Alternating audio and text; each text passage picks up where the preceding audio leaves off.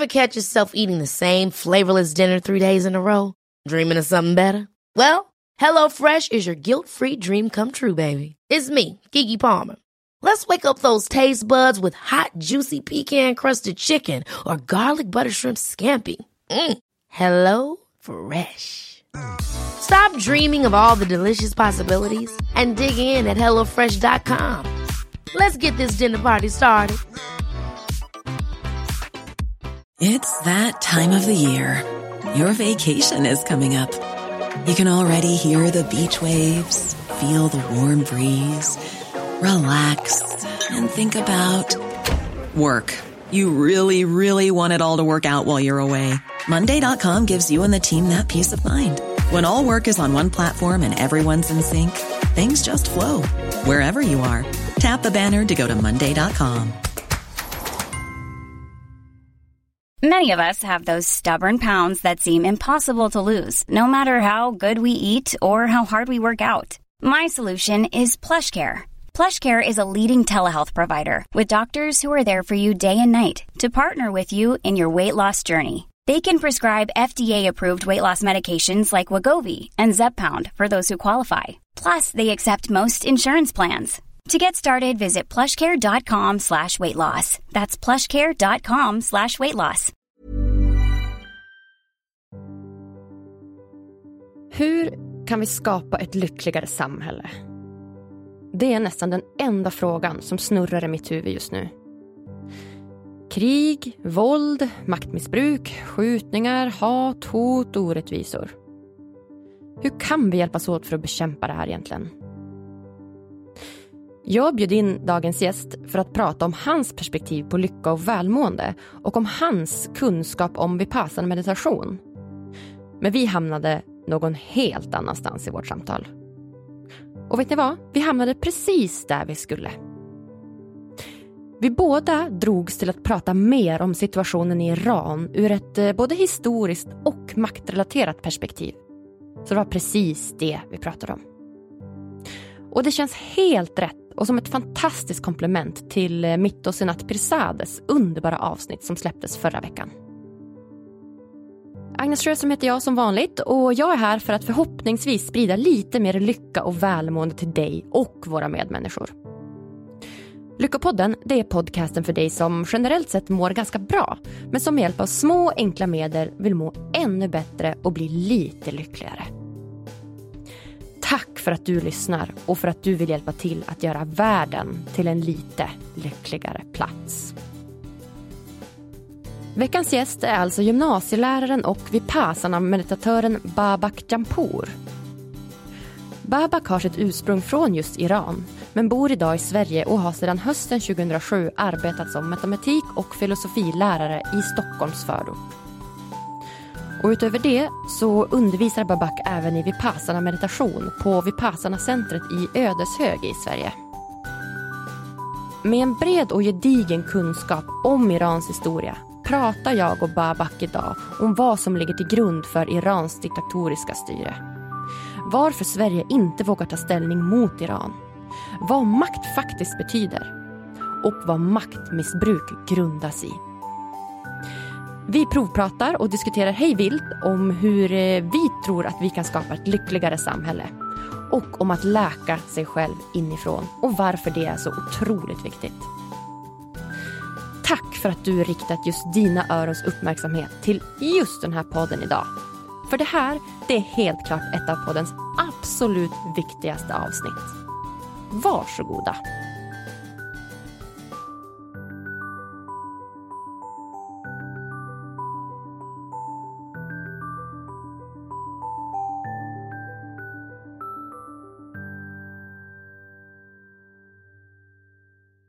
Alright, då säger jag hej och hjärtligt välkommen till Lyckopodden Babak Jampour. Tack ska du ha. Tack själv. Ja, kul att vara här. Men hjärtligt välkommen hit ska jag vilja Mm. säga. Tack. Ja. Jag har fått en superbra bild av dig bara här liksom, i början. Vi har pratat i, vad kan det vara, en kvart och jag bara, åh, jag vill ju prata om det här, jag vill prata om det här. Vi skulle kunna prata om så mycket saker, du och Ja. jag faktiskt. Mm, verkligen. Ja, så kul. Mm. Hur mår du då? Jag mår bra. Fint. Mm. Eh, det har varit lite tuff höst för mig Mm. eh, som nybliven tvåbarnspappa. Mm. Ehm, men eh, jag börjar fatta hur jag ska liksom navigera i den här stormen. Och ibland är det storm, ibland är det inte. Men det verkar som att det lugnar ner sig nu lite. Mm. Just det. Vad är det som är stormigt då? Det är framförallt att jag vill vara närvarande. Både jag och min hustru vill vara liksom mentalt och fysiskt närvarande med våra barn. Och sen blir det utmanande då ena barnet skriker, den andra vill ha uppmärksamhet. Och man vill försöka eh, liksom nå båda. Ehm, och det tuffa för mig har varit att känna, få så känslor som jag egentligen inte haft eller så kanske inte haft på väldigt länge. Typ av, jag är inträngd, jag känner mig klaustrofobisk, jag behöver ha space. Mm. Typ nästan så här, släpp mig, jag vill bara ut och jogga eller typ andas. Mm. Jag, typ så. Just det. så jag måste öppna fönstret, det måste komma syre in i lägenheten. Typ Ah. sådana känslor. Okej. Hur hanterar du det då? Det har varit så. Har jag haft möjlighet så går jag ut och springer. Jag kan inte sätta mig och meditera. Tyvärr. Eh, Det har blivit mindre. Annars hade meditation varit perfekt. Typ om båda sover. Då går jag, då, då går jag och sätter mig och mediterar. Men typ andningsövning. Mm. Jättebra. Mm.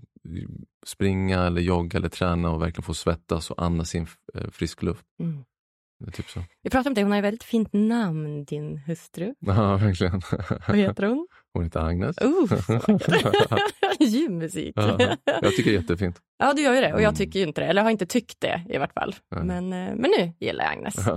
det är väldigt så unikt. Som sagt, jag har typ aldrig träffat någon som heter Agnes. Alltså det är aldrig när jag liksom hälsar på någon och bara Agnes, då är det aldrig någon som Wow, liksom, har hälsat tillbaka. Nej, Jag har haft några elever som heter Agnes. Ja. Jag har en kollega också som Okej. heter Agnes. ja, men då är det ändå några stycken. Ja, det är några i min omgivning i alla fall. Ja. Gud vad spännande. Ja. Jag tänker vi måste nästan prata om det här. Det betyder ju oskuld, pratar vi om. Ja, Att, verkar som det Ja. eh, enligt mina efterforskningar. Ja, exakt. Och det var väldigt spännande. Mm. Eh, Det var inte som din väns namn där som, vad var det det var? Aha. Solig. Solig, vacker dag. Solig, vacker Ja, dag. och det är alltså, om man bara kom, kombinerar förnamn och efternamn så blir det solig, vacker dag. Just det. Och vad är hans för och efternamn då? Rosbe Khorshidi. Ja, Ja. solig, vacker dag. Ja. Och så kommer jag bara, oskuld. ja. och ditt namn då? Babak? Vad sa du att Babak, det betyder? eh, enligt Google, återigen betyder det lillfar. Ja, Typ, ja, little father. Ja. Tydligen betyder Moa också lillmor. Um, okej. Så det finns en lillmor, det finns en lillfar. Mm. eh, Och sen, men det är liksom, eh, namnet kommer från en historisk person som levde i Iran för ungefär 1350 år sedan och som stod emot den arabiska invasionen. Så Mm. många har valt att döpa sina, sina söner till, till Babak som en liksom symbolhandling kanske. Mm. Mm. Så fint. Mm. Ja, jag sa ju det också, för att vi, jag spelade in ett avsnitt tillsammans med Sinat Pirzadeh som Mm, släpptes idag, faktiskt, som vart ett väldigt så här, känsloladdat och åsiktsbaserat avsnitt eh, med också ett försök att göra det rätt så här, faktabaserat då. Och vi pratar just om situationen i Iran Mm. och vi båda är väldigt, väldigt påverkade av det. Och ehm, ja, det är ju helt fruktansvärt det som, det som händer just nu. Mm. Och du berättade där lite historiska kopplingar till, till varför det har blivit som det har blivit. Vill Mm. du förklara lite? Ja, så det, det är en väldigt stor fråga. Men ehm, Iran är ju, ett väldigt rikt land på naturtillgångar. Så det är där egentligen problemet, om man säger, ligger. Eh, ett annat problem är kolonialism och den imperialistiska, hur ska man säga, historien som vi har på den här planeten. Där eh, Storbritannien då i det här fallet och USA har eh, har bestämt sig i historien och fortfarande att de har rätt till eh, andra länders och andra kontinenters liksom rikedomar. Så i kombination med att Iran är väldigt rikt på naturgas, eh, olja, bland annat, och så mycket annat, liksom guld, uran etc. gör att det är väldigt lukrativt att eh, ha kontroll där, eh, liksom politisk kontroll. Så under väldigt lång tid så var det en eh, monark som som var i samarbete med England och Storbritannien, eller Storbritannien och eh, USA. Och som egentligen gjorde mer eller mindre det de ville att han skulle göra och sålde oljan till det pris de ville att han skulle sälja den. Och så eh, på 70-talet, så eh, väldigt kortfattat, så eh, mognar han kan man säga och fattar, shit, det här är, vi, varför säljer vi oss själva billigt? Liksom? Det här är vår, våra naturtillgångar. Och med den insikten så hade också såklart den iranska befolkningen nått massa insikter om att eh, man vill ha demokrati och frihet. Så det blir en revolution, det blir en, verkligen en, en äkta folklig revolution för frihet och demokrati och, och liksom mänskliga rättigheter. Och den kidnappas, den revolutionen. Och det här är liksom fakta just nu som har, som har kommit ut. Som många har trott, som många har ansett ha fakta för. Men nu är det liksom verkligen bevisat att CIA var involverat även i den revolutionen. Och mer eller mindre installerade en, eh, de här ayatollorna, eller den här ayatollah Khomeini. Då, då för, eh, Vad är det? Så ayatollah är en form av präst, överste präst, jag vet inte om man ska kunna kalla det biskop, eh, shiitisk biskop, eh, som var i exil i Frankrike i 14 år och ehm, kommer tillbaka vid revolutionen. Och av någon anledning så, så blir han liksom den här huvudpersonen för revolutionen. Det blir symbolen.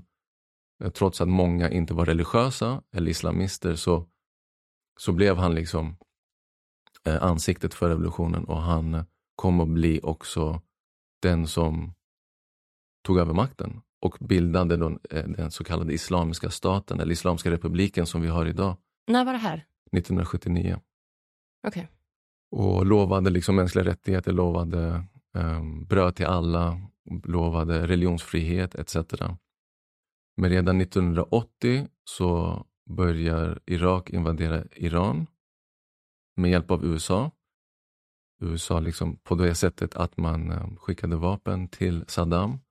På den tiden var Saddam allierad med, Iran, eh, med USA. Och eh, det här sätter Iran i någon form av situation av kris såklart. Så i åtta år så är Iran i krig mot Irak samtidigt som man rensar i, i sin egen befolkning. Så man eh, man liksom rensar bort oliktänkande på ett väldigt grovt sätt. Så det är flera tusen människor som kidnappas från sina hem och förs till liksom fängelser, kommer aldrig tillbaka, försvinner. Liksom. Och Det är fortfarande den liksom republik och den politik som, som råder idag. Det är fortfarande massa människor som bara försvinner mm. när de egentligen bara vill ha liksom mänskliga rättigheter och det, det basala. Mm. Och idag visar det sig att det är framförallt en amerikansk organisation som är en form av lobbygrupp, en iransk lobbygrupp i USA som, som på något sätt vidmakthåller den, här, den här regimen för att man har ekonomiska intressen för det. För man kan fortfarande liksom köpa olja från den här regimen.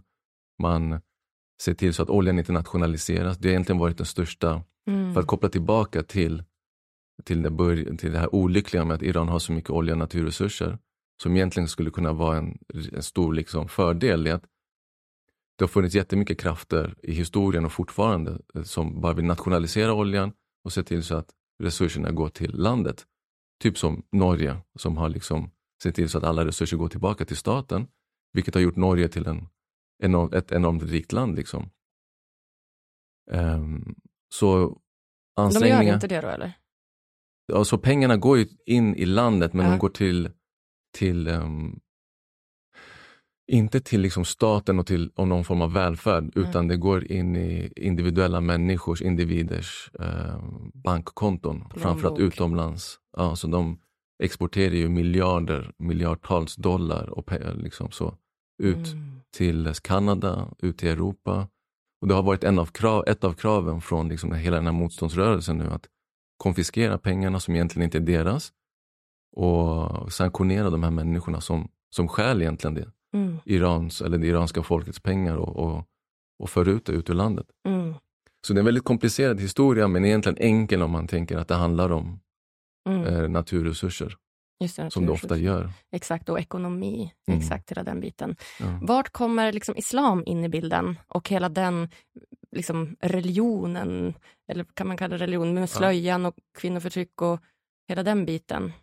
Så på, när islam eh, tar sig till Iran för eh, nästan 1400 år sedan, 1300 typ någonting år sedan, kanske är exakt 1400 faktiskt. Men hur som helst så, så är det en annan typ av islam och i, i området Iran-Irak så bildas en gren som heter shia mm. islam.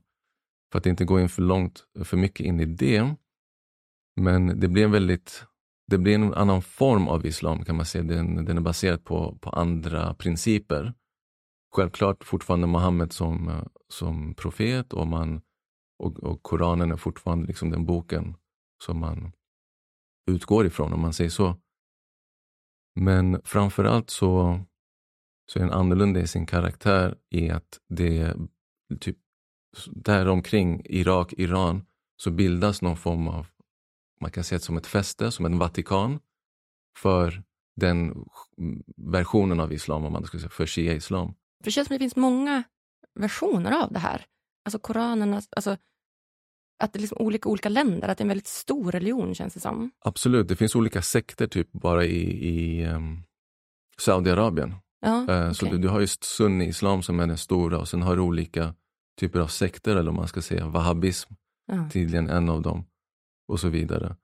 Men det finns olika förgreningar, precis som det finns inom kristendom där du har ortodoxi och sen har mm. katolicism. Mm protestantism och sen där i också finns det olika mm. grenar och olika kyrkor. Just det.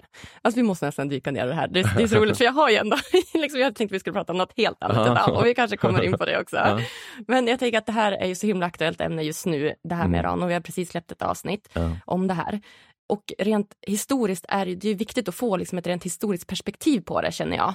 Att hur det har kunnat bli så. Mm. Så att hur, liksom som vi pratade om den här Eh, delen av då islam, eller den här liksom mm. typen mm. av islam. Hur, hur har den kunnat utvecklas på det sättet som den faktiskt har? För det känns som en väldigt extrem bild, alltså med kvinnoförtryck.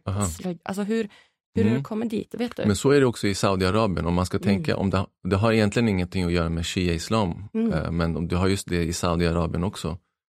Eh, extremt kvinnoförtryck. Mm. Det är bara att de har valt att gå en annan väg vad gäller ekonomi och så vidare. Mm. Men det råder inga mänskliga rättigheter där heller. Nej. Sen finns det andra delar av världen som, som kallar sig liksom muslimska, så att säga, där det, där det mm. finns mer kvinnorättigheter och mänskliga rättigheter. Men ta en annan islamsk republik, Afghanistan också en islamsk republik, sen har du Pakistan som också är en islamsk republik. Det finns tydligen fyra islamska republiker i världen, varav tre av dem är sunnitiska och en är shiitisk.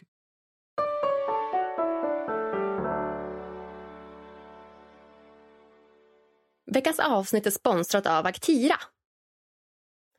Är det bara jag som känner att det har blivit så sjukt svårt att handla mat idag? Det ska helst vara produkter som är både nyttiga, klimatsmarta och till ett helt okej pris. Ja, typ praktiskt taget omöjligt idag känner jag. Och med den här inflationen, herregud. Det finns så många olika typer av rekommendationer från alla olika håll.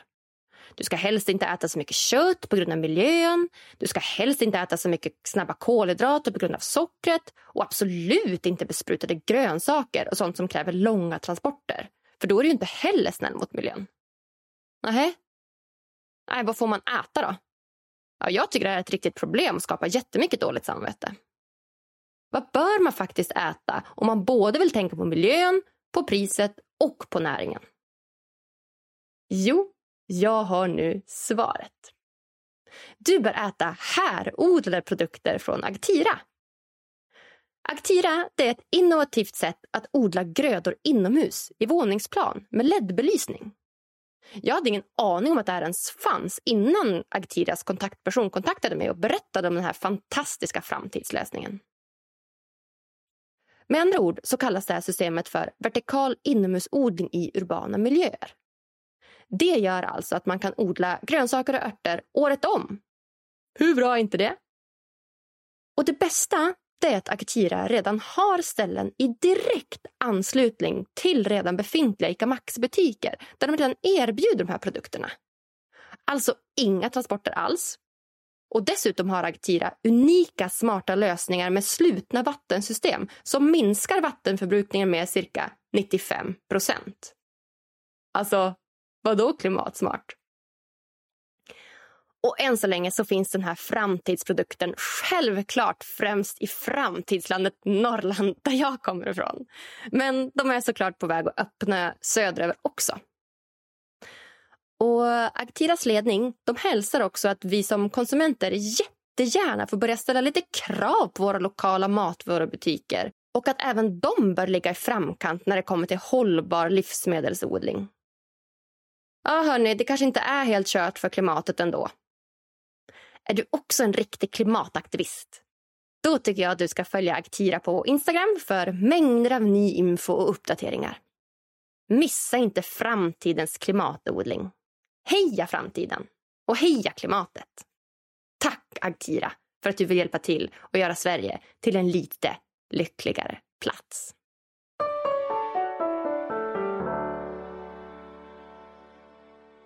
I alla fall i Pakistan så råder ju inte heller några former av liksom kvinnliga rättigheter på så sätt som vi känner till dem. Mm. Eller mänskliga rättigheter. Så alla de här brister ju och någonstans så är det den röda tråden att det här klassiska, man anser att man har rätt att förtrycka människor i någon högre liksom andes, mm, vad, säger man, av något annat skäl som, som ska vara någon högre makt så att säga. Och att jag då som är präst eller ayatollah besitter den här makten, eller är länken mellan Gud och människorna. Mm. Så det jag gör är rättfärdigt även om det till synes är att um, ta någon annans rätt ifrån den personen. För att ett argument som man ofta hör, det är ju att, att i Koranen och Mohammed och hela den här biten så, så står det ingenstans att alltså man måste, du måste bära slöja. Det står ingenstans att man måste eller ska förtrycka kvinnor eller att man inte ska ha de basala rättigheterna. Nej. Så vart kommer det här ifrån? Alltså hur har det kunnat bli så? Ja, det är en jättebra fråga. Jag kan ju ha mina personliga, det är, jag vet inte hur faktabaserat det här är, det är mer min personliga åsikt. Att eh, det är ett sätt att kunna bibehålla makt. Liksom kunna vara herren på täppen. Mm. Så man hittar på egna lagar, hittar på egna versioner av Koranen. Och sen ska man, just i Irans fall, så utgår inte lagarna helt och hållet från Koranen, utan det är liksom från tolkningar Mm. som andra, vad man ska säga, präster eller mullor har gjort. Och sen kanske böcker som de har skrivit. Så den här ayatollah Khomeini, till exempel, som blir då liksom ansiktet för revolutionen, den här islamska figuren, eller muslimska figuren, han, han hade sin version, han hade sin tolkning som, som egentligen kommer att bli den rådande tolkningen av islam i, i Iran. Mm. Och det har genom, sen dess har det varit jättemånga muslimer, liksom lärda och icke lärda, men som har sagt precis som du, det här är inte islam. Det här är inte så som Koranen eller så som liksom profeten eller Gud vill att vi ska leva våra liv. Mm. Så motståndet finns även bland, såklart, bland muslimer och religiösa muslimer, Mm. verkligen troende. Mm. Ja men verkligen, just den här slöjdebatten känns som att den är så himla olika beroende Mm. på vart man vänder sig. Mm. För dels att, som, man säger, som det är just nu, alltså att du blir dödad om du inte liksom bär din slöja rätt, eller hijab. Det finns ju den eh, tron. Och sen finns det också de kvinnor som bär sin slöja med stolthet, som vill bära sin slöja.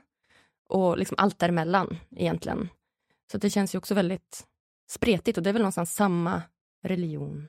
Exakt, Ja. kan man ju säga. Ja. Egentligen, är- om inget annat så är det samma bok och det är samma Gud man Ja, precis. Samma Så- bok och samma gud.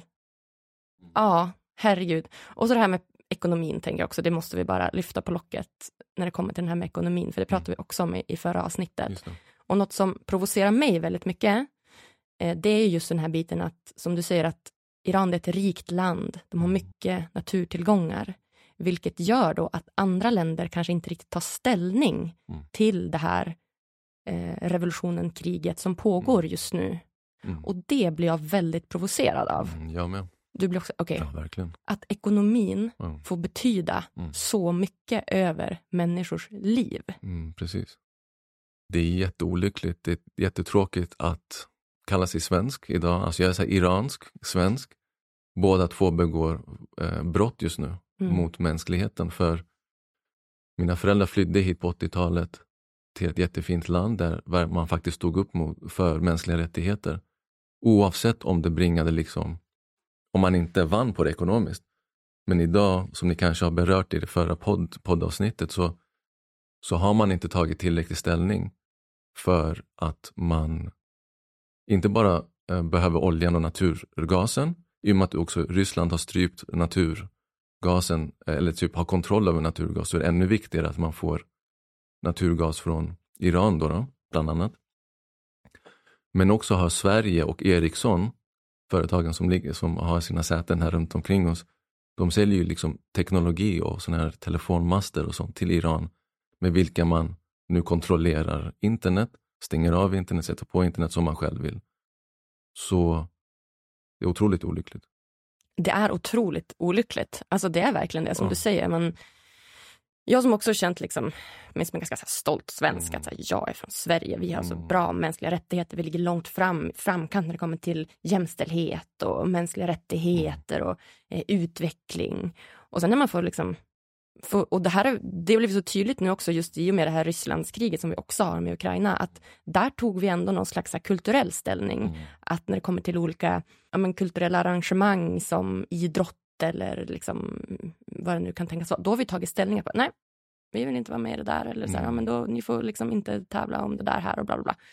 OS och liknande. Oh. Och sen kommer det här mm. med Iran liksom stora revolutionen ganska nära inpå mm. och då gör vi inget. Nej. Du vet, då bara släpper vi allt. Mm. Och någonstans, hur mycket är ett människoliv värt rent ekonomiskt? Ja, det är, det är absurt att det finns värde. Det, det, gör det verkligen det. Och den som säger att det inte finns, alltså vad gäller makthavare och så vidare, de ljuger. Ja. För de anses att deras egna liv är väldigt mycket värdare. Exakt. Till att börja med, i och med att de har så många eh, livvakter och ja. Och sen får de så mycket i arvoden när de slutar vara typ premiärminister eller mm. statsminister. Så de är mer värda än vad andra är helt enkelt. Och det är så sjukt att mm. det kan vara så att så här, vi kan vara, alltså vi alla är liksom någonstans födda till den här planeten rent mm. evolutionärt. Vi liksom kommer från apor och vi kommer från dinosaurier. Liksom. Mm. Vi alla är födda på den här planeten, jorden. Och evolutionär, alltså evolutionärt har vi liksom utvecklats genom, genom tiden till en människa. Och beroende, liksom, vi alla är människor, men beroende på vilka gränser du är född inom och vilken liksom, hierarkisk struktur som du tillhör så har liksom samhället och liksom, strukturerna bestämt att vi är värd olika mycket. Mm. Alltså för mig är det så absurt. Verkligen. Att, Verkligen. Du vet, att du och jag, att så här, hur kan det är ingen som är värd mer än av oss. Det är inte, du, ditt liv är inte värt en miljon, mitt liv är inte värt tre miljoner. Du, alltså det, det går inte att sätta någonstans någon, en siffra på det och att man då det någonstans går ut på någonstans att hela tiden mäts ekonomi mot mm. människoliv eller status. Hur mycket status har du, hur mycket status har jag? Mm. Och det är så sjukt om man tänker liksom rent evolutionärt och vart, vart vi är idag. Alltså, en person från Sverige, Norge, Finland, Tunisien, Afghanistan, Australien. Alltså vi är samma, vi är samma, vi är byggda av samma saker, vi är mm. samma person. Eller inte samma person, men vi är byggda av samma liksom, Roma, struktur. Roma, struktur. Ja, exakt. Jag håller helt med. Du kunde inte sagt det bättre. Eller jag kunde inte sagt det bättre. Eh, det är en del av, um, av uh, ska man säga, den här the tension, vad ska man säga, spänningarna som finns mm. i var och en av oss. Liksom. Din, ditt sinne och mitt sinne att ständigt behöva se och, och, och, uppleva en värld som är orättvis. det är egentligen det vi pratar om, det orättvisa. Mm. Och sen vad gör man åt det? Vad kan vi göra? Och så känner man sig, jag gör ändå inte tillräckligt. Och sen går man runt och har det här otillräcklighetssyndromet, att man kan göra, men nu för sig så pratar vi om det. Och det talade och skrivna ordet är ju väldigt värdefullt. Så bara det är i och för sig väldigt mycket. Ja, men precis. Ja, men mm. Det där har jag också brottats med jättemycket. Att, mm. så här, vad är nog? Ja. Alltså hur kan man göra nog? Vi som kommer från en väldigt privilegierad del av Sverige mm. och som nu känner väldigt starkt att jag vill göra något, jag vill hjälpa till. Varför är det så här? Man ifrågasätter så mycket. Mm. Och då har jag väl också landat någonstans i att alltså jag kan göra det jag kan, mm. spela in poddavsnitt, mm. dela saker på sociala medier, skänka pengar när det går till någon liksom trovärdig, tillitsfull organisation och göra de här grejerna. Men det hjälper ju inte situationen att jag börjar känna mig otillräcklig. Exakt. Det hjälper inte situationen att jag sitter och gråter varje dag, att jag blir deprimerad eller liksom så. Mm. Så att någonstans har jag väl det som tröst, typ. Jag gör det jag Nej, kan. Men jag håller med. Mm. Där återigen. Och för att ändå återkomma till, till det talade ordet och det skrivna. Både liksom sociala medier är ju vår, vårt ansikte ut och, och eh, vårt fönster ut. Så där kan man göra väldigt mycket, men framförallt genom podd, poddar och, och, och så. Mm. Exakt. Så bra jobbat. Tack! ja, Och tack för att du kommer med den här kunskapen som Ja. du sitter. Det, det, det var lite kortfattat bara. Det var lite Mm. kortfattat, exakt. Men det var väldigt spännande och väldigt passande att, eh, att prata om det här just Mm. idag. Jag vill grotta in i en annan sak. Som, annat. som, ja, exakt. Ja. Eh, som, men faktiskt, som jag inte... jag har gjort en intervju med här och det står helt andra saker på den Ja. än vad vi pratar om idag. Jag vill grotta in i makt. Ja. Prata om makt. Mm. Vi pratade lite grann om det tidigare, att så här, varför är det så här? Mm. Och då pratade vi om att för att någonstans så känner då den här regimen att de har makt. Mm. Och det är viktigt att ha den här makten. Mm. Kan vi prata om makt? Vad, vad betyder makt för dig? Ja, det är en jätteintressant fråga. Det finns intern makt. Alltså jag tänker så här, makt över mig själv och sen makt över andra. Jag tror hela poängen, nu är inte jag så här gudstroende på det sättet, men jag är så här evolutionär och lite så här mystiskt, mystiskt lagd. Jag tror att det finns en viss poäng med, med våra liv. En av meningarna, det finns inte en absolut mening, men en av meningarna är att vi faktiskt lär känna oss själva och få reda på vilka vi är och därigenom vilka hela vår art är. Som du sa, vi är alla kopplade till varandra. Så om jag lär känna mig själv fullt ut, då har jag per definition också lärt känna alla andra, för vi är ju ändå samma. Så bra. Och vi står på samma planet och därigenom får jag veta hur min, liksom, hur min planet funkar, hur naturens lagar funkar och så vidare. Och det är ju mer man går den vägen, tror jag, eh, att lära känna sig själv, desto mer makt får man över sig själv. Mm. Och makt egentligen över sina impulser, över sina, över sina tankar, över sina drifter, etc. Men om jag inte blickar, liksom, blickar inåt för att lära känna mig själv och för att växa som människa, då blir behovet att eh, utöva makt, som jag ändå har evolutionärt. Eh, Jag har inte makt över mig själv, utan då vill jag ha makt över andra.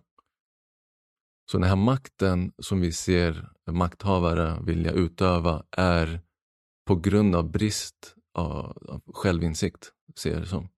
Och egentligen kärlek. Mm. Den medkännande kärleken kommer som följd av att inse sig själv. Som vi pratade om, bara för, som du sa nu, jag nämnde att när jag inser vem jag är så inser jag att du inte är någon, det är ingen skillnad mellan oss två. Men så länge jag inte inser mig själv så är det alltid en skillnad mellan mig och dig. För jag är Putin eller jag är vem den kan vara liksom. Som, som är mer värd än vad du är. Mm. Så ja, brist på självinsikt leder till makt, vilja ha makt över andra. Exakt. Mm. Exakt, jag håller helt med dig där. Och om man då liksom tar det här och kopplar det till krigen som, som pågår just nu. Varför är det då så viktigt för de här personerna att ha makt, tänker jag? Mm. Och det måste ju, det är någonstans ett sätt för dem att kontrollera det yttre då. Mm. Kanske för att de saknar någonstans någon makt över sig själva och känner, känna sig själv. Mm. Och där skulle jag vilja koppla till att när jag började driva Lyckopodden Mm. så var det ett sätt för mig, en nyfikenhet av att så här, ja, men jag mår ganska bra, hur kan jag få må, må ännu bättre? Positiv psykologi. Ja, men du mår ganska bra, hur kan du göra för att må ännu bättre? Ja, men meditera lite, skriva Mm. lite tacksamhetslistor, alltså, det finns olika metoder. Så bara, men gud, det här provar jag. Liksom. Mm. En, en nyfikenhet. Mm. Till att, att gå från, från, gått från ett individuellt perspektiv till att ha lyft det till ett gruppperspektiv. Kanske kolla på hur kan vi bli lyckliga tillsammans? Mm. En av de viktigaste faktorerna för ett lyckligt liv är ju goda relationer. Och vi kommer inte ifrån att så här, vi är flockdjur. Nej. Vi behöver leva tillsammans. Vi behöver varandra i det här. Hur kan vi göra för att göra det på ett bra sätt? Hur kan vi liksom skapa dels lyckliga relationer, liksom kärleksrelationer, vänskapsrelationer, större gruppkonstellationer, arbetsplatser, ännu större grupper, konstellationer, till att ha lyft det ännu högre, till ett samhällsperspektiv. Hur kan vi skapa ett lyckligt samhälle? Och då är vi liksom inne på, poff, alltså du vet hjärnan bara exploderar. Det är så stora, så stor fråga någonstans. Mm. Och jag tror ju någonstans att börja med en själv, att jag behöver må bra och vara lycklig. Och det är det jag tänker, och nu blir det en väldigt stor koppling här, men om då makthavare kan få må bra. Mm. Alltså, som säger, om de här inte söker efter yttre makt Mm. hela tiden. De ska sträva efter att här, kontrollera andra, kontrollera pengar, eh, coola bilar, slott, bla bla bla, vad de nu ska tänkas bo i, som ger dem status och makt. Vad om man på något sätt kunde få dem att så här, blicka inåt då? Mm. För att någonstans, vi, jag tror också på att vi alla längtar efter kärlek. Exakt. Vi alla vill ju bara bli kramade och pussade på och älskade. Mm.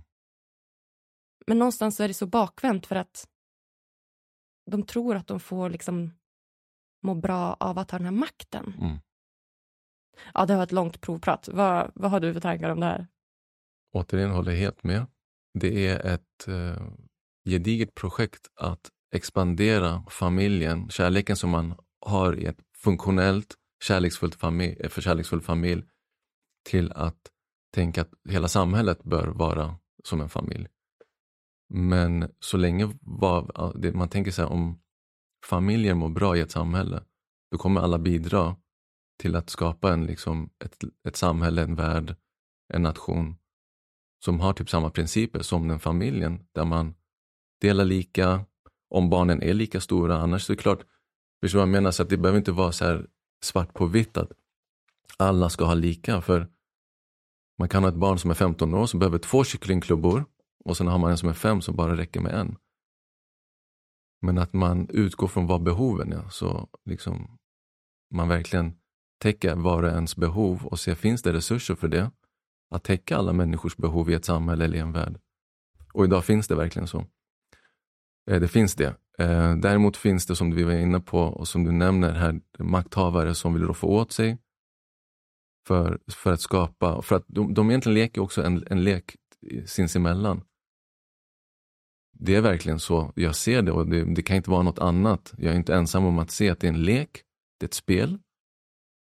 Där de på något sätt samarbetar i spelet. De har samma spelregler mer eller mindre. Det är det som är samarbetet.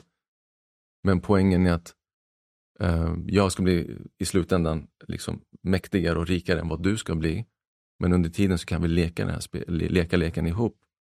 Och för att koppla till Iran så leker och spelar alltså iranska makthavare och då amerikanska, europeiska, kinesiska, ryska. Alla de spelar samma spel.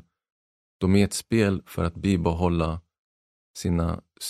De spelar mot varandra och inte för sina befolkningar. Mm. Oavsett om vi pratar om USAs befolkning eller, eller Irans då i det här fallet, eller Kinas eller Ryssland. De skiter ju sin, sin egen befolkning, utan det handlar om ett spel ovanför, ovanför resten av oss. Och på tal om något annat som du pratade om, det här med jag kommer att tänka på, på Trump Mm. eh, medan du pratade här på slutet, i det du sa. För eh, just det bristen på kärlek, att man alla vill egentligen känna sig eh, sedda, kramade, pussade på och så vidare. Jag är övertygad om att alla de här männen och kvinnorna, om det finns sådana, det finns ju några maktgalna kvinnor också, men oftast är det män. Det är, män, det är pojkar som inte har blivit sedda Mm. som barn, som Trump då, som var under enormt, enorm press från sin pappa. Jag vet väldigt lite om hans liv, men det här lilla vet jag eh, att han fick aldrig något beröm som barn. Han skulle alltid bli bättre och bättre. Han skulle ta över sin pappas affärer. Och ja, det blir, det blir en form av det blir en form av demon. Alltså, vi människor kan ha ängla eh, liksom, karaktärer och vi kan ha demoniska karaktärer. Och en demon blir ju den som egentligen inte saknar kärlek till sig själv. Som behöver mätta sig själv genom att bekräfta sig hela tiden.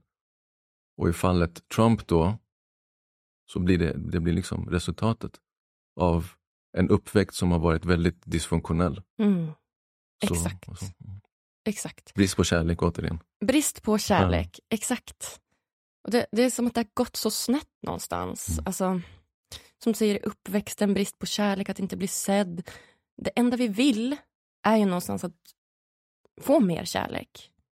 Men någonstans tycker jag också att vi drar oss ifrån det. Mm. Alltså vi söker... Det är svårt att sätta ord på, men om vi nu vill ha kärlek, Mm. varför inte bara ge varann kärlek istället för att då, som du säger, försvars, försvara det med liksom det man tror att man vill som makt eller Mm. man, kan, man kan också relatera till typ godis eller Mm. andra typer av så här beroenden eller Mm. saker som man ersätter det med. Mm. Varför har vi så svårt för kärlek? Ja, för att spinna vidare på de begrepp som du använder, ta beroende. Jag tror att vi substituerar eh, kärleken med beroenden av olika slag. Som till exempel godis, ehm, socker, det kan vara annat, det kan vara tobak, alkohol, droger. Allt som får oss att ge någon form av kick, någon form av hormonsubstans i kroppen och hjärnan. Och det skapar strukturer, det är det jag vill komma till. Så det skapar ju så här mentala och kroppsliga strukturer som av evolutionärt syfte vill fortsätta vara kvar. Så de strukturerna har en form av överlevnadsinstinkt. Som jag liksom i 40 års tid har skapat en struktur att jag har en sköld, jag bekräftar mig själv och jag söker bekräftelse genom att ha fina kläder, vilket är inget fel på i och för sig, men låt oss säga lyxiga bilar och jag ska ha massa kvinnor på mina Instagram-konton som jag så flashar bredvid. Då är det inte, tror jag, så lätt att man bara kom, alltså man behöver få en insikt först och främst. Eh, men att även om man får insikten att våga släppa på de där strukturerna, för de har sitt eget liv om man säger så. De har sin egen självbevarelsedrift att vilja behålla den, det, det, det sinnet som har ackumulerat allt. Så en del av sinnet säger så här, shit det här, det här är knas. Jag behöver bryta mig loss från, från min egen, mitt eget fängelse som jag skapat. Och sen en del av sinnet säger, vad snackar du om? Det är verkligen som djävulen och, och ängeln på ens liksom axlar. Jag tror det, även om man skulle nå in, någon form av insikt så, så, så brottas man mellan överlevnadsinstinkten, alltså för sinnet och strukturerna Hiring for your small business? If you're not looking for professionals on LinkedIn, you're looking in the wrong place. That's like looking for your car keys in a fish tank. LinkedIn helps you hire professionals you can't find anywhere else, even those who aren't actively searching for a new job but might be open to the perfect role. In a given month, over 70% of LinkedIn users don't even visit other leading job sites. So start looking in the right place. With LinkedIn, you can hire professionals like a professional. Post your free job on linkedin.com/people slash people today. Ever catch yourself eating the same flavorless dinner three days in a row? Dreaming of something better? Well, HelloFresh is your guilt-free dream come true, baby. It's me, Gigi Palmer. Let's wake up those taste buds with hot, juicy pecan-crusted chicken or garlic butter shrimp scampi. Mm. Hello Fresh. Stop dreaming of all the delicious possibilities and dig in at HelloFresh.com. Let's get this dinner party started.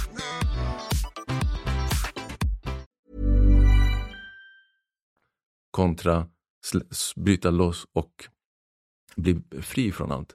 Och jag tror det här gäller alla, även om människor som inte besitter sån makt eller som är inom citationstecken, vi säger ondskefulla eller så. För vi kan alltid, eh, alltså jag inräknat såklart, om jag bara pratar om mig själv, jag kan ju fortsätta skala av massa strukturer, massa föreställningar som jag har byggt upp om vad, låt oss säga, vackert är eller vad kvinnligt är för mig eller vad manligt är etc. Men någonstans så tror jag att jag inte vågar just nu eller vill ta det steget för vem är jag om jag inte har de strukturerna? Kommer jag fortfarande vilja gå till jobbet? Kommer jag fortfarande välja min hustru? Det, det gör man ju, men man, man, jag tror man är rädd för att gå den ultimata vägen som jag nu kopplar det här till vägen till upplysning där man liksom skalar av allt i, i så buddhistisk fashion eller anda, då, då har man ju verkligen skalat av allt. Vad, vad blir kvar av det som jag har byggt upp under 40 års tid, om du Mm. förstår vad jag menar. Jag tror samma sak alltså gäller, varför jag tar den här parallellen, gäller vanliga människor som makthavare, att man, man ofta bibehåller det som har funkat, även om det inte gynnar en i, fullt ut. Bra sagt. Mm. Och det som dyker upp hos mig då, det är ju rädslan som du pratar Mm. om. Mm. Rädslan får väldigt mycket plats. Det känns som att vi styrs väldigt mycket av rädsla. Mm. Är inte det liksom en, en, en faktor som kanske gör att de här makthavarna fortsätter styra som de gör? Är inte det rädsla liksom också för vad... 100 procent. De styr ju med rädsla. Exakt. Och det intressanta, eller så, sättet jag ser det är de styr med det de själva besitter. Mm. Så de vet vad rädsla är. Rädsla för att bli av med makt, tappa ansiktet. Ta typ Erdogan för någon vecka sedan eller två. Han var otroligt eh, besviken på Sverige för att man hade gjort någon satir av honom på Sveriges television. Och för honom så är det liksom egentligen en rädsla som jag ser för att man gör honom till åtlöje. Han som är den här liksom mannen, machomannen som ingen ska få snacka skit om.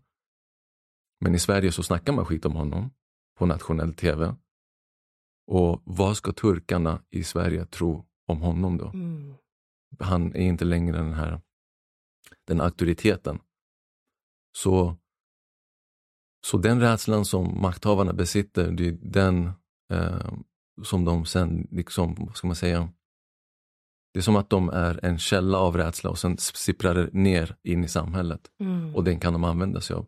För om de kände kärlek, då var, skulle det vara det som sipprade ner. Exakt. Exakt. Så någonstans komma ihåg att okej, okay, det är så här, låt oss säga, använda ordet fucked up i Iran just nu.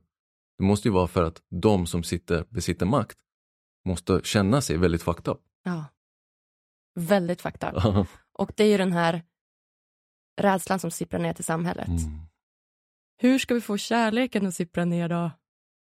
Jag tror inte att vi kan ha strukturer som hierarkiska Eh, när det gäller makt.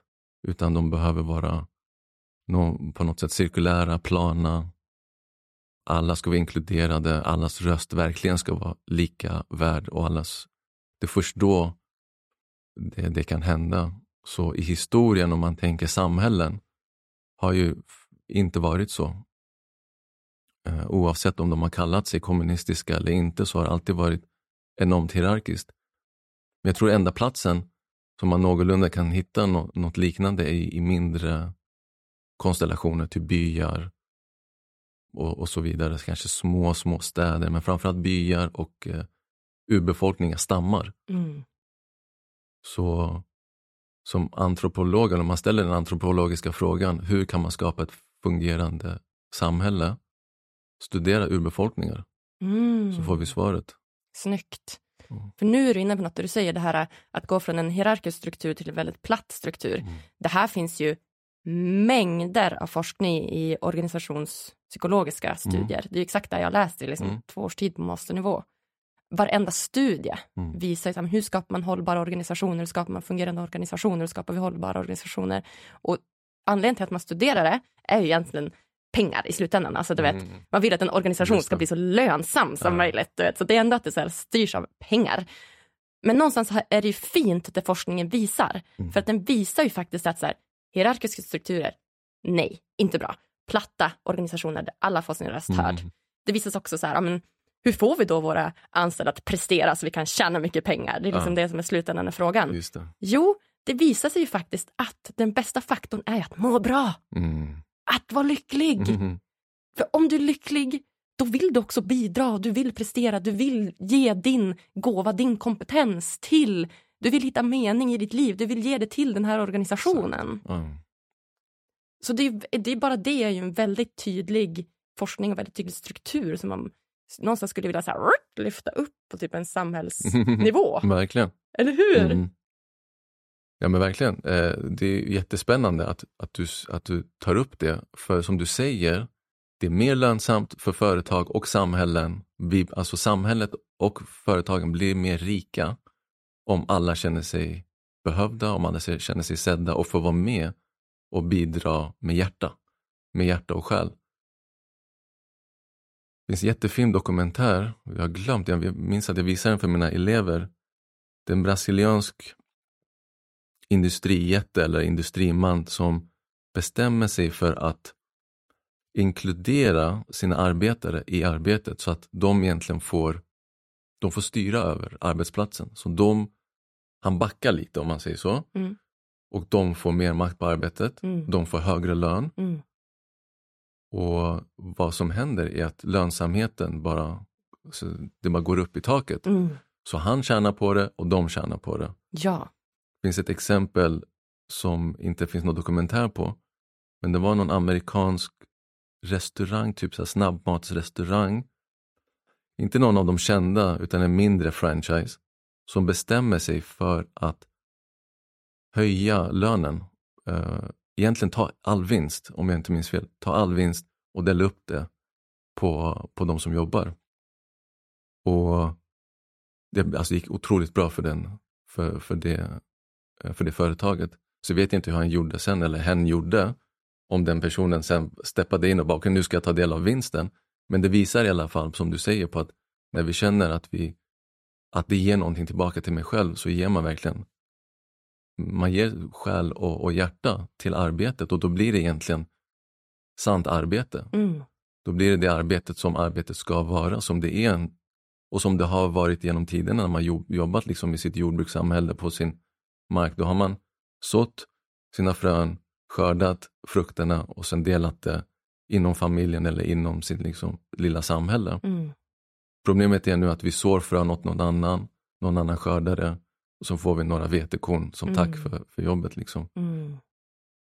Eh, så det är väl den balansen som, som behöver återställas. Verkligen. Och då, då är vi långt på väg till ett bättre samhälle och Mm. bättre mänsklighet tror jag. Exakt. Mm. Så himla bra. Det här är liksom nya tankar som kommer till mig som har snurrat, Okej. du vet, eh, som jag inte riktigt har ja, men landat i. Så jag känner att jag provpratar ganska mycket. Så här, vad händer nu? Och det här, så man säger så här, och vad händer om det här? Men som du säger, så någonstans så finns det verkligen tydliga studier och tydliga exempel Mm. på vad som krävs för att skapa liksom, hållbarhet och välmående och på att det faktiskt också genererar ekonomi som, Mm. om nu ekonomi är så himla viktigt för liksom, samhället, vilket såklart är, Det är eh, det. är ju skitviktigt. Eh, så varför inte liksom använda den här forskningen som finns? Varför inte använda det här liksom, Mm.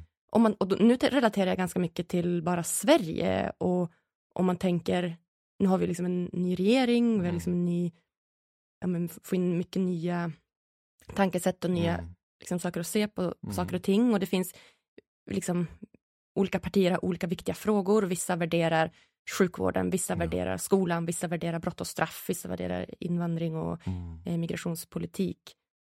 Vart är psykiska hälsan i det här? Ja, Jag tycker att man skrapar bara på ytan. det är verkligen så. Mm. Brott och straff, du skrapar Mhm. där. Vad måste vi göra där? Jo, eh, hårdare brott och straff. Mm. Eller skolan. Ordnings, Ordningsregler. ordnings, mer ordningsregler. Mm.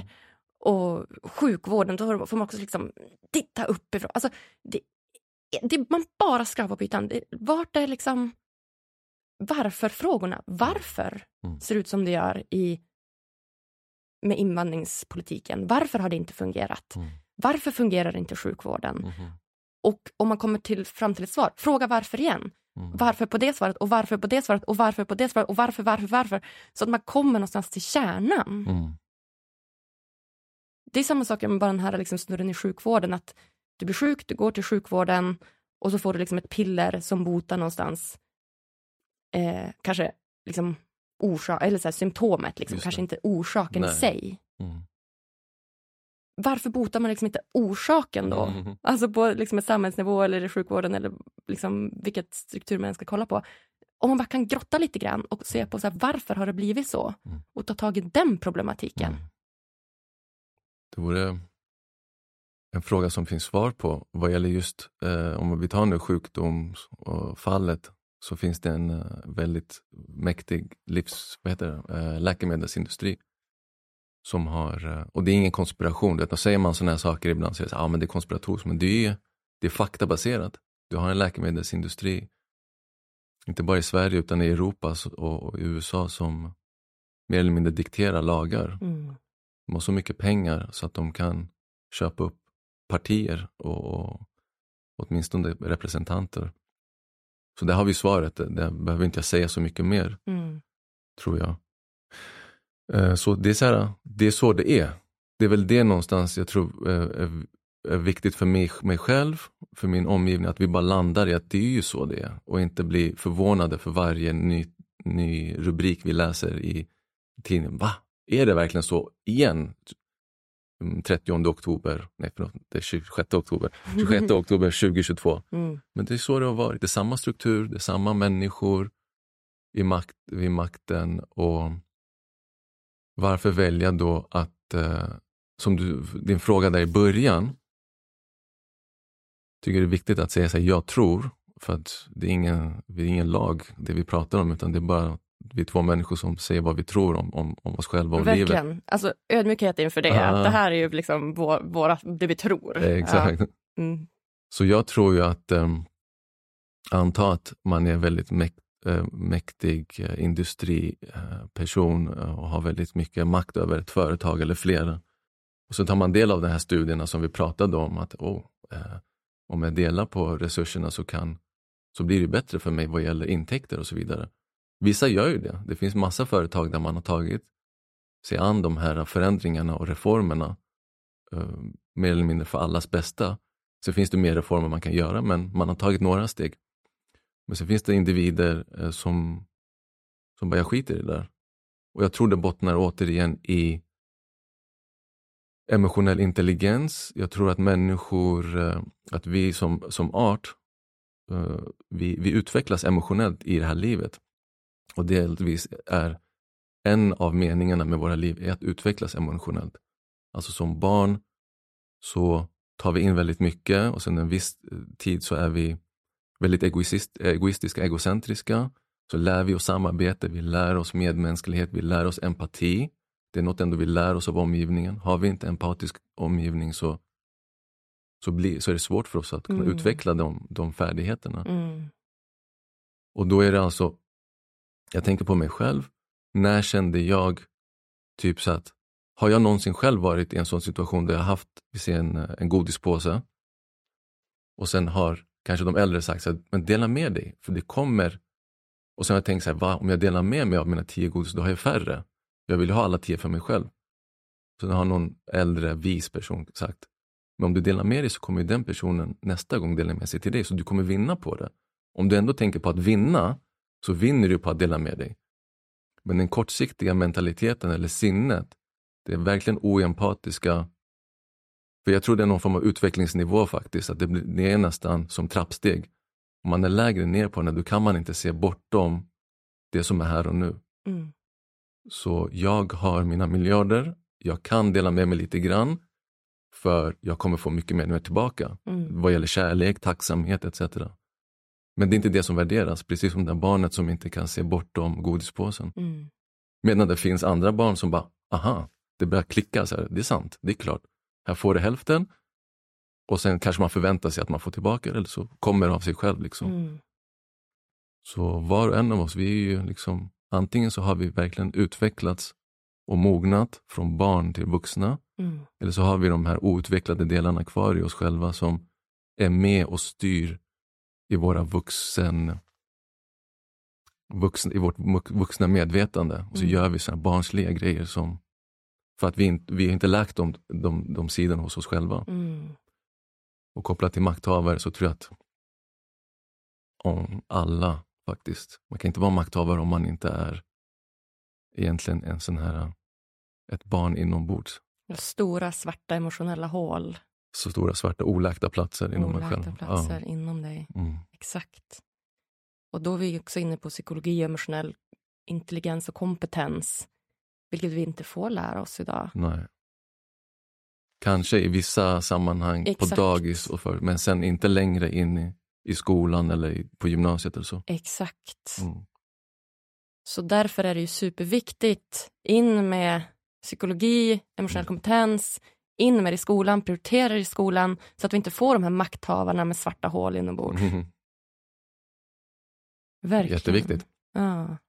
Och det är lite dystert att, att, att, faktiskt jobba i skolan ibland och se att det inte prioriteras än idag. Mm. Skolan ser ut som den gjorde på 70-talet, mm. mer eller mindre på 80-talet. Mm. Alltså, det är egentligen inget fel med att saker och ting ser ut som de gör, men om man tänker ett samhälle som förändras så snabbt och barn som har andra behov än vad skolan kan tillgodose, så blir det en, eh, det blir en klyfta mellan barnen, mm. ungdomarna och skolan och samhället. Då. Mm. Där de känner att de inte blir sedda. Exakt. Innan valet Mm. så försökte jag bjuda in politikerna hit. Mhm, Jag ville prata med allihopa. okej. Eh, dels för att ja, men jag tycker det är viktigt att lyfta på locket när det kommer till liksom, psykisk ohälsa och lycka Mm. och välmående. Just för att jag har verkligen förstått nu efter alla de här åren när jag Mm. intervjuat, tre år intervju, men i intervjustudion och pratat med så mycket kompetenta, smarta, coola, duktiga människor med så mycket olika perspektiv. Mm. Jag har ju ändå läst mina utbildningar, liksom fem år av psykologistudier Mm. och tycker att så här, det har varit spännande. Det var mer bara en så här kul grej. Alltså, ah, men gud vad kul om jag hade kunnat bjuda in politikerna. Mm. Men tänkte liksom inte så mycket mer på det och det var Lyckopodden var inte prioriterad så, utan då var det mycket att ja, men någon, jag vill ju ha med liksom de stora hönsen, alltså Ja. jag vill ju ha med liksom de högst, vad säger man, partiledarna Partiledarna, ja. för varje parti och prata med dem. Mm. Eh, Men då hade de, då erbjöd de liksom någon under eller sådär som inte var så stort namn Ja. och var så här, ah, men ja, då väntar jag lite grann. Mm. Men nu efter det här valet, då känner jag bara att det här är ju skitviktigt. Alltså jag måste ju, alltså ni måste ju komma hit partiledarna. Vi måste ju prata om psykisk ohälsa, psykisk hälsa. Det här, är, det här är ju anledningen till att det är krig i världen. Det är ju anledningen till att samhället inte funkar. Mm. Det är för att du styrs av rädslor, bristande emotionell kompetens. Kan inte folk se att det här är det, viktigaste som finns? Och så statistik, alltså depression, en miljon av svenskar går på antidepressiva. Ensamhet är liksom den största folksjukdomen. Utbrändhet kostar företag miljarders miljarder Mm. varje liksom, månad. Mm. Och det här, det är liksom, då går man till sjukvården och får man ett piller. Och det kan hjälpa, absolut. Men det jag menar då är så här, den här kortsiktiga lösningen igen. Att så här, varför är det ingen som ser på så här, men varför Ja. är alla utbrända? Varför går så många på antidepressiva? Varför är ensamheten så, så utbredd? Att istället kolla på de faktorerna. Jag känner att jag går igång lite grann på det här. Att så här, jag känner verkligen hur viktigt det blir för mig nu att så här, till vart fall nästa val, att så här, men då ska ni banne mig komma hit alla Jag politiker. hoppas de kommer. Jag hoppas också Att de det. prioriterar Det hoppas jag med. att, att, att komma och, och verkligen svara på de här essentiella och viktigaste frågorna. Exakt. Istället för att prata om, som du säger, de här när man skrapar på ytan, alltså man kollar på symptomen, Exakt. som du säger. Och det är det som är problemet idag i den hela politiska debatten, att man är eh, sällan, det finns väl ors, ibland att tar, man tar upp liksom rotproblemen, Mm. men så går diskussionen ändå, debatterna till symptomen av de problemen.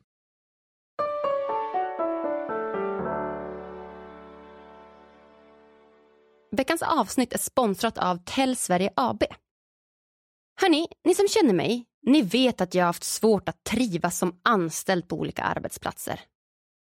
Det har egentligen inte spelat någon roll vilken anställning det är. Utan mer att jag inte har uppskattat den uråldriga företagskulturen som oftast råder med gamla hierarkiska strukturer som ofta lever sig kvar på arbetsplatsen. Jag har så svårt för företag som inte förstår att faktiskt individen är den absolut viktigaste resursen på en arbetsplats. Och de ska tas om hand och prioriteras. Men vet ni vad? Nu är det löst. Världens bästa IT-företag, Tell Sverige AB, är ett framgångsrikt och expanderande bolag med visionen om att bli Sveriges mest framtida arbetsplats. Alltså, hur coolt är inte det? Vilket mål! Alla ska vilja vara anställd på Tell och alla ska vilja vara kunder hos dem. Och ja, vad innebär nu det då? Jo, alla beslut som Tell tar, de tas med syftet mot att bli Sveriges mest framtida arbetsplats. Alla beslut de tar gör de med sina anställdas hälsa och välmående i första hand. Alla beslut som tas gör de med fokus på att kunna leverera bästa möjliga service till sina kunder. Visste ni till exempel att eh, Tells ledning nu till och med har investerat i fastigheter utomlands bara för att kunna erbjuda personalen möjlighet att åka dit, antingen i jobbsyfte eller till och med privat? Hur nice är inte det? Jag tror, om jag inte minns helt fel, att det är Alperna och Spanien de har investerat fastigheter i hittills. Vilka himla drömställen! Både fjällen, skidåkning, snowboardåkning och sommaren, sol och badet. Och som kund så kan du till och med ringa en fredagkväll klockan 22 och få bästa möjliga servicen för just dina IT-problem. Ja, det är som att ringa till en god vän och snacka lite skit och samtidigt lösa dina IT-problem. Så himla bra. Ja, om jag någon gång vill bli anställd igen, då kommer jag vända mig raka vägen till Tillsverige AB. Och eh, i avsnitt 235 får du dessutom chansen att lära känna deras delägare och försäljningschef Therese Jakobsson och hennes väg ur psykisk ohälsa och panikångest mot målet att bli Sveriges mest framtida arbetsplats. Och i höst så kommer du dessutom få chansen att lära känna deras jordnära VD Per Gabrielsson och varför just han valde att förändra hela Tells företagskultur för x antal år sedan. Ja, tack bästa Per, Therese och Tell Sverige AB för att ni vill hjälpa till och göra Sverige till en lite lyckligare plats.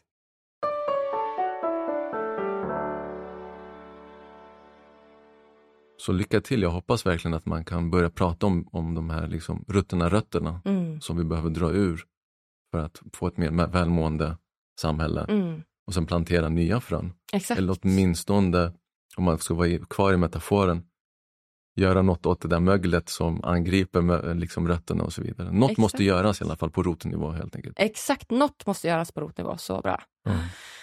Ja, Mhm. wow. Mhm. Gud vad spännande samtal det här blev. Det Ja, är jättefint. jättefint. Ja. Det hamnade någon, någon helt annanstans än vad jag hade tänkt från början. Ja, men jag är så glad för det. Mm. Jag är jätteglad att vi pratade om exakt det här. Det var precis det vi skulle prata om. Det känns väldigt aktuellt. Eller hur? Ja. Är väldigt, väldigt Eller det är väldigt aktuellt så Ja. jag är glad för det också. Ja. Jag hade trott att det skulle handla om något helt annat också. Ja.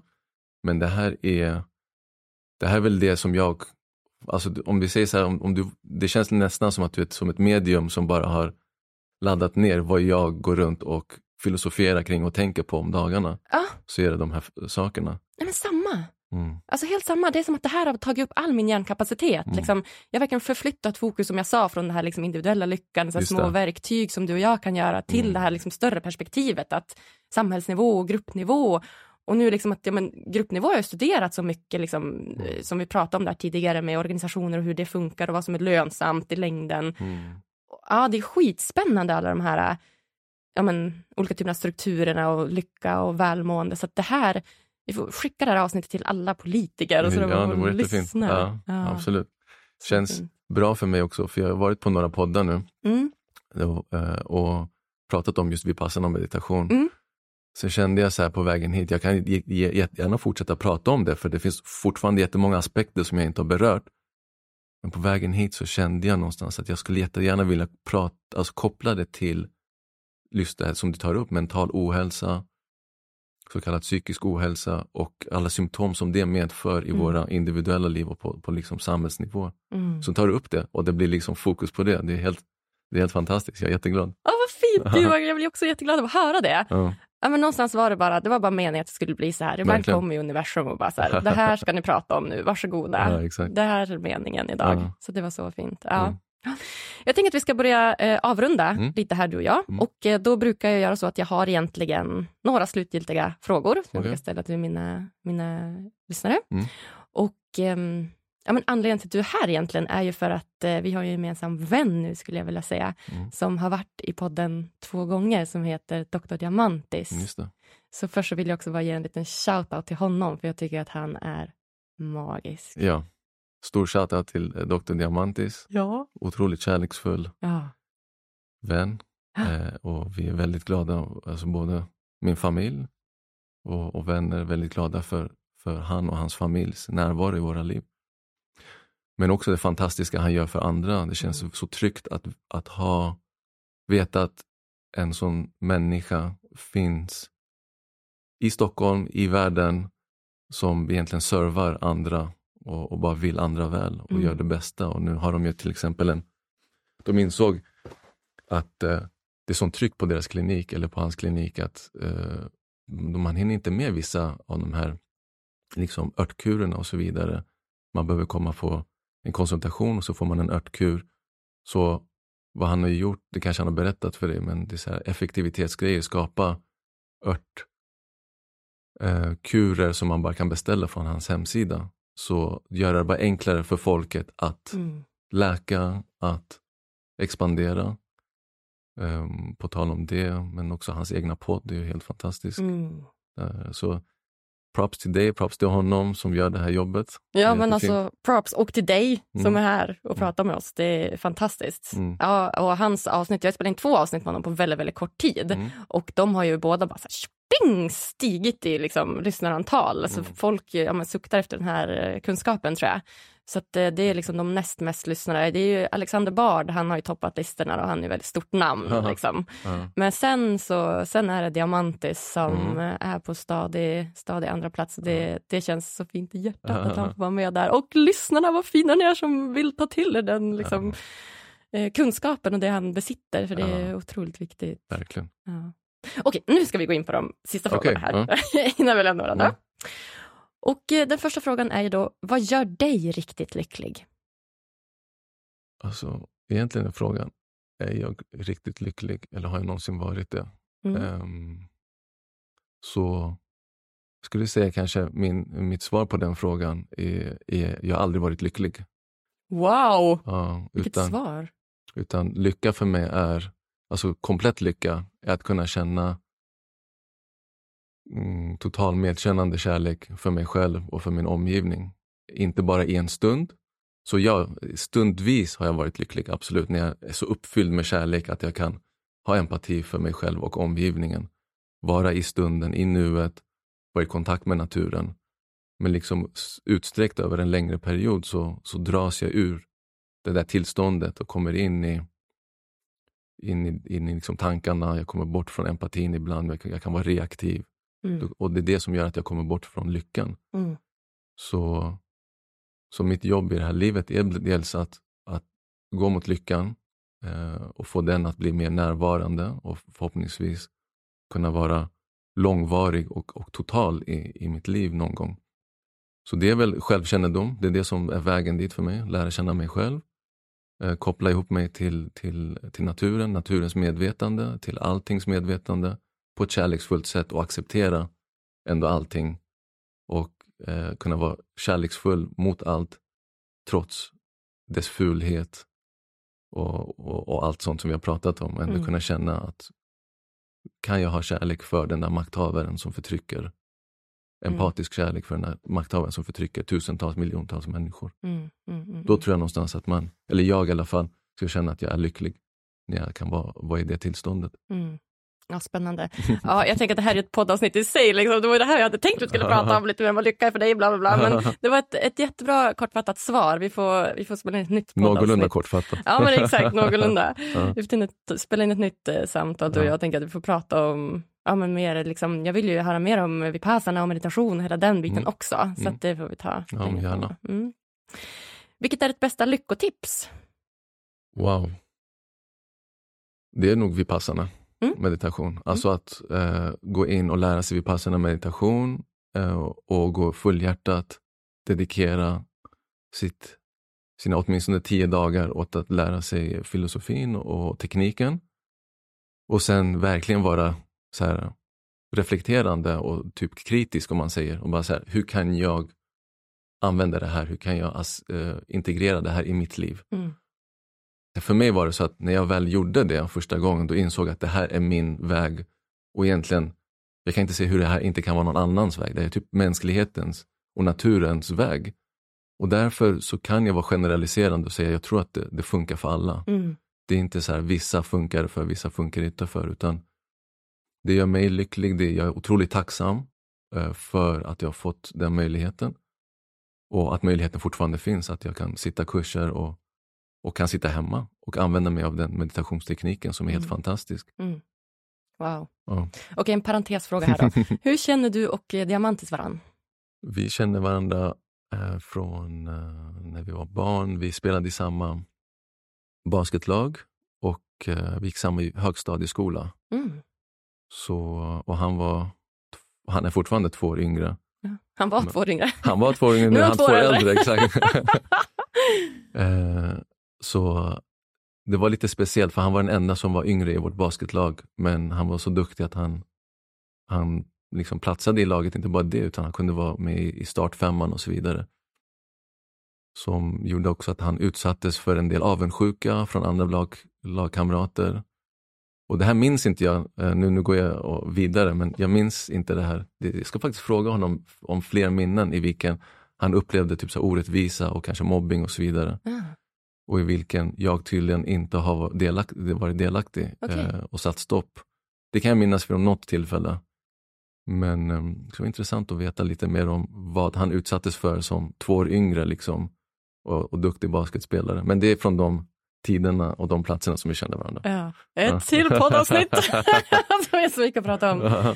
Ja, vad fint, okej. Em, och ni är uppväxta här, eller hur? Nu sitter vi på Comfort Kista hotell här i närheten, eller hur? Ja, han är uppväxt i Tensta som inte är långt härifrån. Ja. På de tiderna bodde jag i Skälby, i Järfälla. Ah, ehm, som inte är alls så långt ifrån vår gemensamma eh, högstadieskola. just det, okej. Vart gick ni högstadieskola, vill du säga? Björkebyskolan heter den. Okej. Mm. Så ni kompisar därifrån. Mm. Har ni många andra vänner? Alltså jag tänker, är ni liksom ett stort crew? För det jag vill komma till det är att jag tycker att ni, har, ni utstrålar samma värme. Det känns som att ni har ganska liknande filosofi, Mm. eh, båda två. Och ni kommer liksom härifrån. Och därför undrar jag, så här, finns det fler som er? Har ni, har ni många vänner? Liksom? Vi har en, många gemensamma vänner, absolut. Mm. Eh, och inte så här gamla vänner. Det är inte så att vi har åh, han från högstadiet som vi fortfarande är kompisar med. Utan jag och Diamantis har egentligen hittat varandra på senare dagar. ehm, och, och klickade på en gång. Mm. Och fattade alltså väldigt tidigt att vi, vi har mycket gemensamt som du säger. Mm. Och det finns vänner som, som ägnar sig åt eh, olika saker som, som har liknande strävan, dels för oss själva och för samhället och för, liksom, för natur och mä- mänskligheten Mm. som vi har. Så jag känner mig verkligen omringad av väldigt kärleksfulla, medvetna Mm. människor jag är jätteglad för det. Och det i sig är lycka för mig såklart. Mm. Men det är inte den absoluta lyckan. Det är, Nej. det är glädje om man säger så. Det är glädje att kunna ha eh, så fan, fina människor som påminner mig, som lär mig, som jag kan utvecklas med Mm. och som håller min rygg och som jag också ibland kan hålla deras rygg och, Mm. så, så de kan liksom slappna av. Mm. Så fint. Ja. Ja, jättefint. För att Mhm. det vill komma till någonstans, så det här, nu jag är ju inte från Stockholm så jag vet inte riktigt liksom hur de olika strukturerna ser ut på olika ställen. Mhm. Typ så här, Bromma ska ju vara något så här rikt ställe och Ja. Lidingö är väl också lite mer så här rik, rikare ställe. Typ. Och det här har jag fattat så här, Kista, Hallonbergen, att det ska vara ett mer utsatt Mhm. område. Ja, Eh, kanske, sätt och vis. På sätt och vis, Ja. ja. Att kanske, menar, att det är många, liksom väldigt mång- mångkulturellt och Mm. kanske folk som inte har lika liksom, god ekonomi och inte som vi pratar om, liksom, har liksom, fötts in i, i rikedom på något sätt. Mhm. Och för mig så, om jag kopplar min hjärna, så för mig betyder det då att de här ställena kanske, att det liksom utvecklas mer liksom, ja, men, brott och liksom andra typer av, kanske jag vet inte, droger eller någonting som ofta finns kanske i områden som är lite mer utsatta. Ja, Är det här ett sånt område? Har jag förstått det typ rätt? Ja. då? absolut. Ja, det är mer eh, om man ser skjutningar och, och droghandel och sånt i de här områdena än vad det är i. Bromma och etc. just det. Ja, just precis. Mm.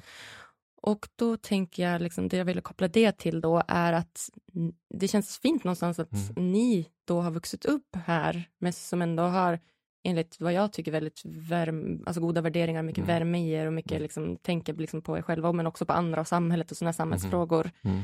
Det var det jag ville liksom. Ja, men då props till våra föräldrar. Props till Ja. dem! Props också till Sverige på 80-90-talet, som, som, i vilket vi växte upp. Så vill man veta, så här, om det är så, vilket jag också känner att det är, för det handlar inte bara om mig och Diamantis, utan- det är en hel generation Ja, som, som är uppväxta här, som, eh, som, som är, bryter den liksom normen, den bilden man har av förortsbarn om man säger så. Mm.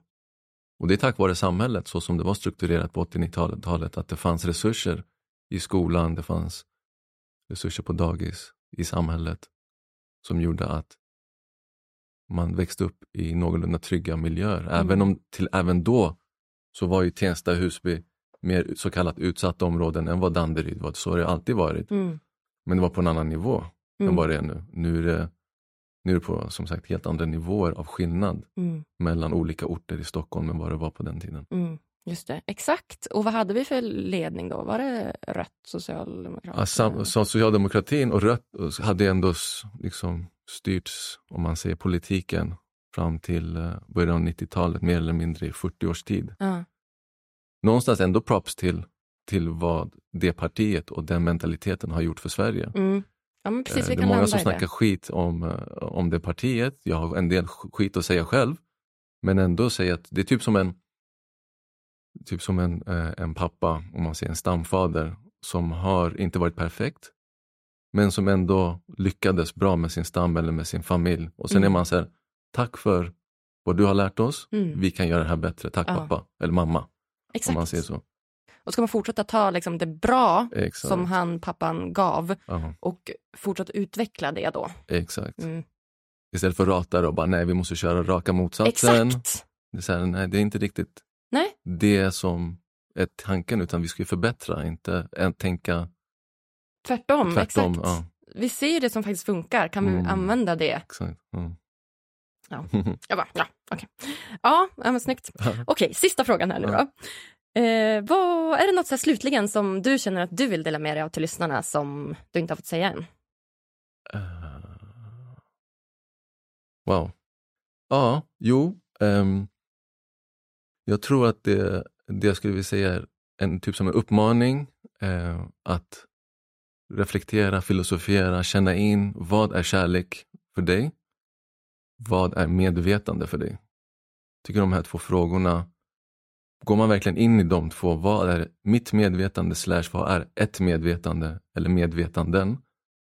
Och också ha kvar frågan, vad är egentligen kärlek? Mm. Så kommer alla svar därigenom. Mm. Så fint. Kärlek, eller hur? Mm. Ja. Det får avsluta den här fantastiska, spontana poddsamtalet. Ska jag säga. Ja. Ja. tusen, tusen, tusen tack till dig som kommer Tack gästa själv. mig på Ja, Lyckopodden. jättefint. tack. Tack. Alltså, åh, så himla lyxigt och så himla fint att få bolla runt och provprata så här tillsammans med varma och fina Babak idag. Det var precis det här jag behövde. Det känns så himla vackert att inte gå runt ensam med de här perspektiven i huvudet utan att faktiskt få bli bekräftad att jag inte tänker helt knasigt utan det finns fler som också tänker som jag och tycker som jag. Om du vill hjälpa till att göra skillnad så skulle jag önska att eh, du skickar både det här och poddens förra avsnitt med Sinat Pirzadeh till våra ministrar på regeringsnivå. Jag tror det bara ska vara att googla fram deras mejladress. Det ska i alla fall jag göra. Jag tycker att alla borde lyssna på det här avsnittet. Och eh, om du också uppskattar det här avsnittet så hade jag blivit jätteglad om du ville gå in på podcasterappen i din iPhone eller Android-telefon och ge oss så många stjärnor som du tycker det här avsnittet förtjänar. Och lämna jättegärna en liten kommentar också om du vill det. Vill du veta mer om mig och få ännu mer lyckotips och inspiration? Då tycker jag dels att du ska följa vår Instagram, Lyckopodden heter vi där, och också lägga till mig i ditt nätverk på LinkedIn. Agnes Sjöström heter jag där. Då lovar jag att du inte kommer missa några som helst lyckotips. Vi hörs på tisdag igen. Puss och kram till dig!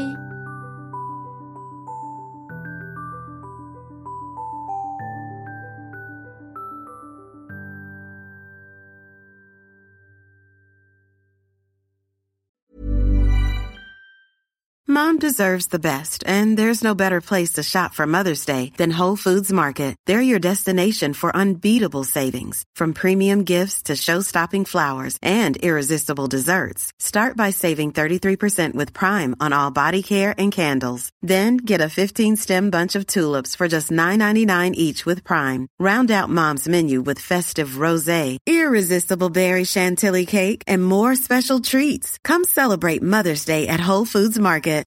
Hi, I'm Daniel, founder of Pretty Litter. Cats and cat owners deserve better than any old fashioned litter. That's why I teamed up with scientists and veterinarians to create Pretty Litter. Its innovative crystal formula has superior odor control and weighs up to 80% less than clay litter. Pretty Litter even monitors health by changing colors to help detect early signs of potential illness. It's the world's smartest kitty litter. Go to prettylitter.com and use code ACAST for 20% off your first order and a free cat toy. Terms and conditions apply. See site for details. Mom deserves the best, and there's no better place to shop for Mother's Day than Whole Foods Market. They're your destination for unbeatable savings, from premium gifts to show-stopping flowers and irresistible desserts. Start by saving 33% with Prime on all body care and candles. Then get a 15-stem bunch of tulips for just $9.99 each with Prime. Round out Mom's menu with festive rosé, irresistible berry chantilly cake, and more special treats. Come celebrate Mother's Day at Whole Foods Market.